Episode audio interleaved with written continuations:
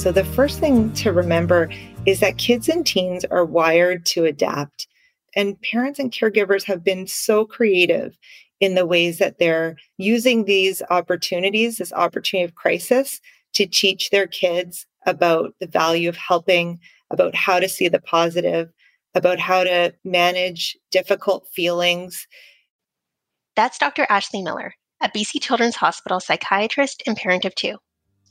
We're all connecting virtually today as we practice physical distancing to talk about parenting during COVID nineteen. Living in close quarters while physical distancing can bring about a number of new challenges. Let's face it, we're not used to spending this much time together in one quickly shrinking space, and many of us feel like we're at our limit. Add to that the stress of school closures, financial concerns, possible job loss, navigating working from home, and spending more and more time on screens. It's a recipe for novel stresses that can make parenting even more challenging than usual. I'm Michelle Horton. And I'm Brent Asquith. So what can we do to lower stress levels and foster healthy family relationships during the COVID nineteen pandemic, all while spending so much time together? We spoke with Doctor Ashley Miller, who offers some strategies for parents and families that you can begin using today. Here's some of that conversation.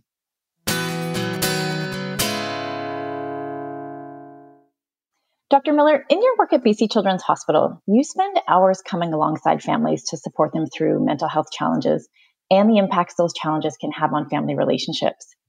In your last few weeks supporting families during COVID nineteen, what are some of the challenges families have expressed to you? Loss of supports is one of the things, especially for parents of kids who really relied on school or on some kind of in-home or respite services. That's been really tricky for them. The lack of personal space, the financial stress. Families, you know, it's it's a range. So some families are managing just fine, and others are really feeling the stress of more arguing, conflict, and just sort of tripping over each other in close quarters. Yeah, I definitely uh, have experienced some of that in my family as well. Uh, what are some steps that families can take to maintain healthy relationships with each other while living in tight quarters? And if you could maybe go through some strategies for uh, families with younger kids, as well as some strategies for families with youth and young adults. The first thing is really, as parents, just to know that we are all doing the best we can under extremely challenging circumstances. So I want every parent out there and every caregiver just to really be as kind to themselves as possible and to take off some of that pressure, especially as kids are getting back to school, around having to be the teacher and everything else.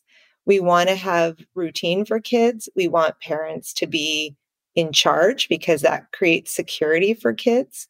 But beyond that, having to get everything down to the detail is just not realistic. So I think that's the first thing. And to make sure that there's some time for ourselves, it can be really challenging. And we might feel like really compelled that we have to be on at all moments, but we can't function at ten out of ten all the time, especially not without breaks. So whatever that looks like for, for you as a parent or caregiver, to give yourself permission for that and to let your family know that that's part of how everyone's going to take care of each other. Then it's out of love to give yourself a bit of a break. So for younger kids, really things like making time for connection every day, whether that's ten minutes of cuddles at bedtime, reading a story together, playing outside with a ball, as long as it's safe to do so. That really helps kids stay grounded, the connection and play. For school-age kids, we want to help them put feelings into words.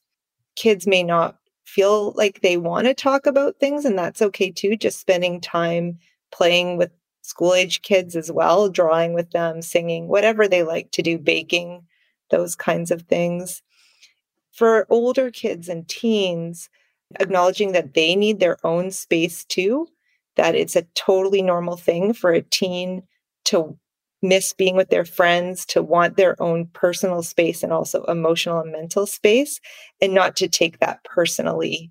That's just normal, right? That's what their job is.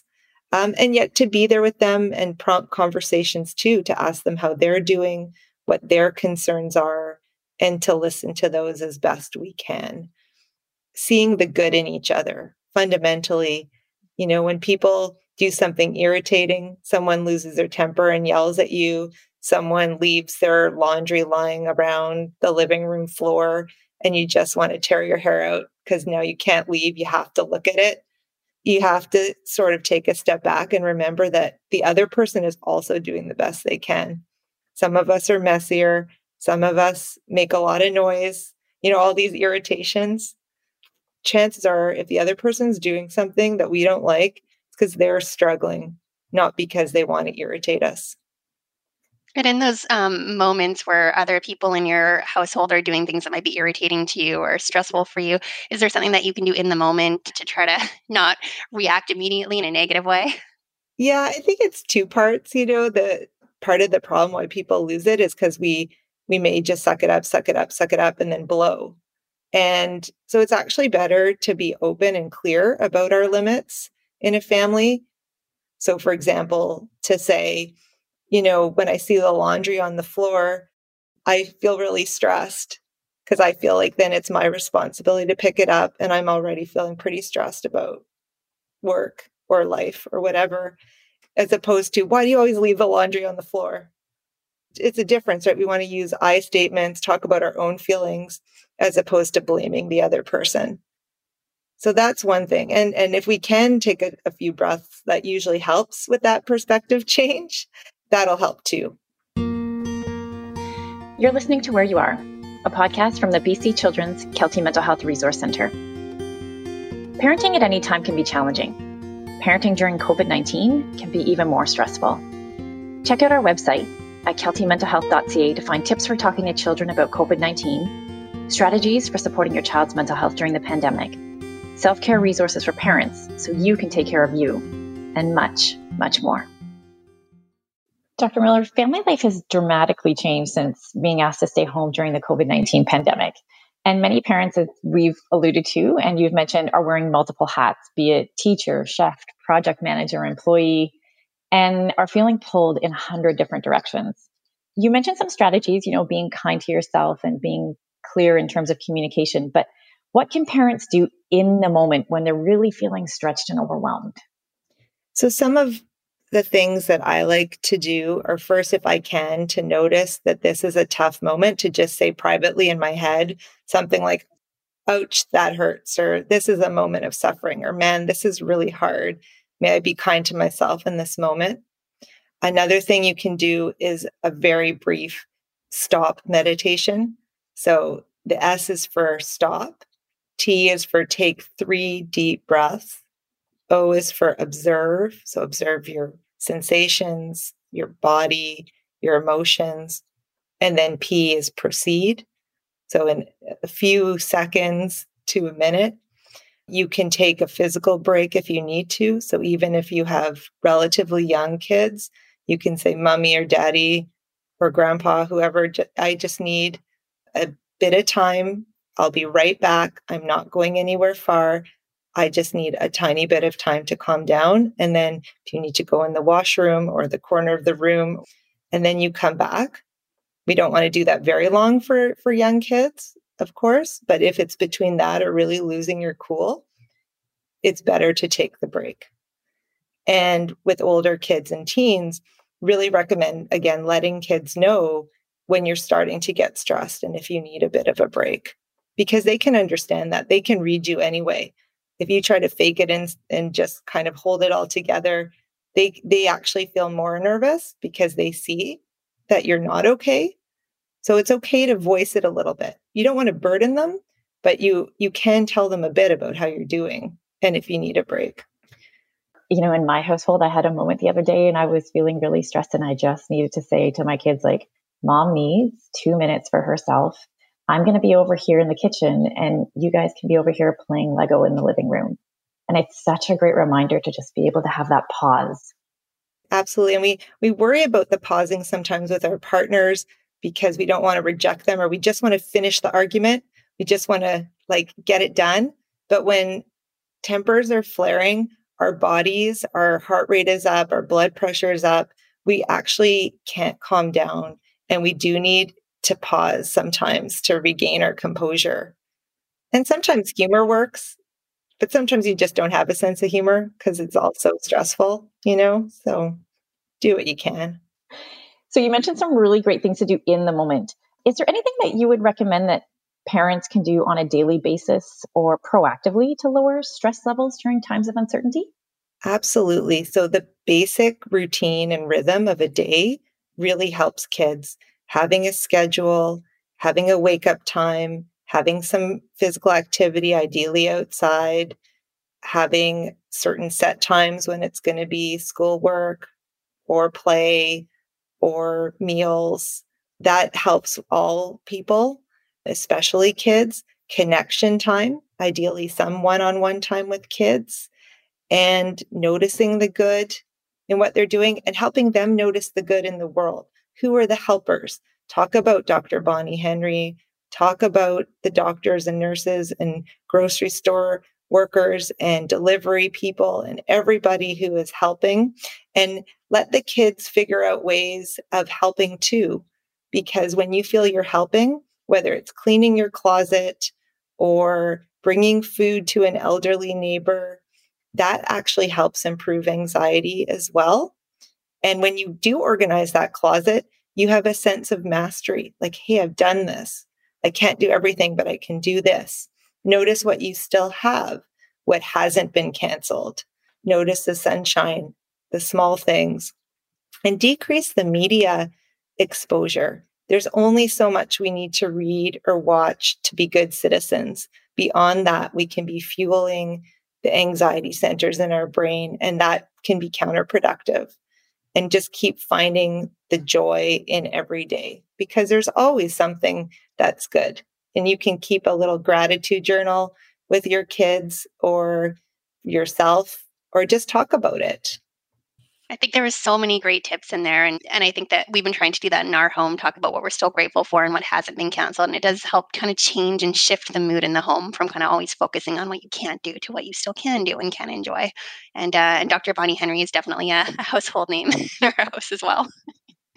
So just one question. We know that kids are having some big feelings right now and that this can sometimes lead to challenging behaviors.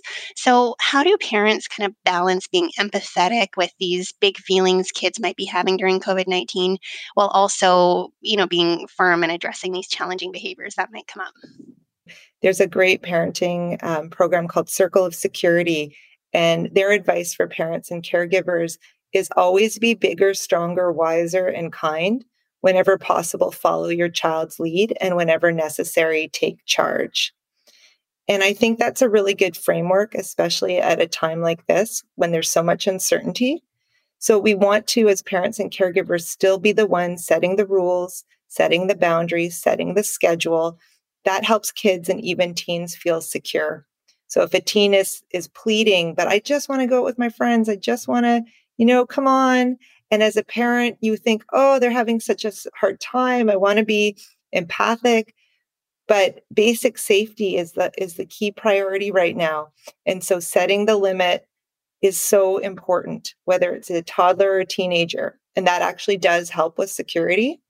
And then, because of course, there'll be a reaction, whether you're telling the toddler they can't go outside or the teen they can't go out with their friends. So being able to attend to their emotional needs, to listen non-judgmentally, and to validate and acknowledge their feelings. So if a teen says, but it's so unfair, you know, my friend got to go out and play soccer with their friend. How come you won't let me? You still have to set the limit. And at the same time, and maybe even before, really acknowledging, I can understand how disappointing that must be. You're really missing your friends. It's just not good enough to hang out with your parents. We are not the same.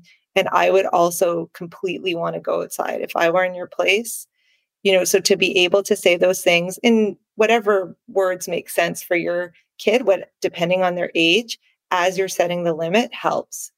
If you can, to use those acknowledging or validating words first before setting the limit usually helps it go more smoothly. Doctor Miller, for our listeners who have tried a number of these strategies that you've mentioned, but are still experiencing conflict or high levels of stress in their home, what advice might you have for them? So one, one thing I didn't mention yet, of course, is the importance of reaching out to our own family and friends and the people who are naturally supportive to us in times of stress as parents and caregivers, it can be great to even set a regular time to talk with friends on the phone or online, to get support and to talk through the challenges we're having as parents, because we're all having them. If you have a counselor for your child or yourself from before, chances are they're still up and running and doing virtual appointments. So get in touch for sure. Family doctors' offices are open. They may not be seeing many patients in person, but they definitely want to hear from you around your concerns for your child's mental health or your own mental health. Some of our uh, resources have really expanded in the province under COVID. So for example, the Canadian Mental Health Association is offering their bounce back program. A referral isn't needed anymore. That's for older teens and for parents. There's a parent support line through Parent Support B C. The Kelty Mental Health Resource Centre, still open, providing advice to parents, caregivers, educators, and professionals. And there's a parent in residence who can provide peer support for parents and caregivers who have children and youth with mental health issues. And the Foundry now has expanded virtual counselling. So that's foundry b c dot c a for ages twelve to twenty-four, including some support for parents. So lots and lots of excellent resources out there. Thank you. All those great resources that you just mentioned, we will absolutely make available on our podcast episode page too. So Doctor Miller, despite the challenges and some of the increased stress that families are experiencing at this time, what are the bright spots or silver linings that might emerge for families? So the first thing to remember is that kids and teens are wired to adapt. They are so good at figuring out what to do in a new context. And parents and caregivers have been so creative in the ways that they're using these opportunities, this opportunity of crisis, to teach their kids about the value of helping, about how to see the positive, about how to manage difficult feelings. Some families are feeling more connected than ever because all the distractions are gone. There's no running around and busyness. Things are simpler. There's maybe more time in nature, gardening, creating, drawing, singing, dancing together. So I'm really hopeful that we're going to emerge from this having learned some new things about our strengths as individuals, but also as families and communities. And I really am confident that we're going to get through this together. I think that's a wonderful note to end on. Thanks, Doctor Miller. Are there any final thoughts or words of wisdom that you wanted to share out? Find the good in each day, right? And to help the kids do the same, to remember that parents, caregivers, teachers, healthcare providers, grandparents, everyone's still there for kids, that there are lots and lots of resources to help us with those sticky parts. But thank you so much uh, for taking the time to ask about this really important topic. Thank you so much for joining us today. We really appreciate it.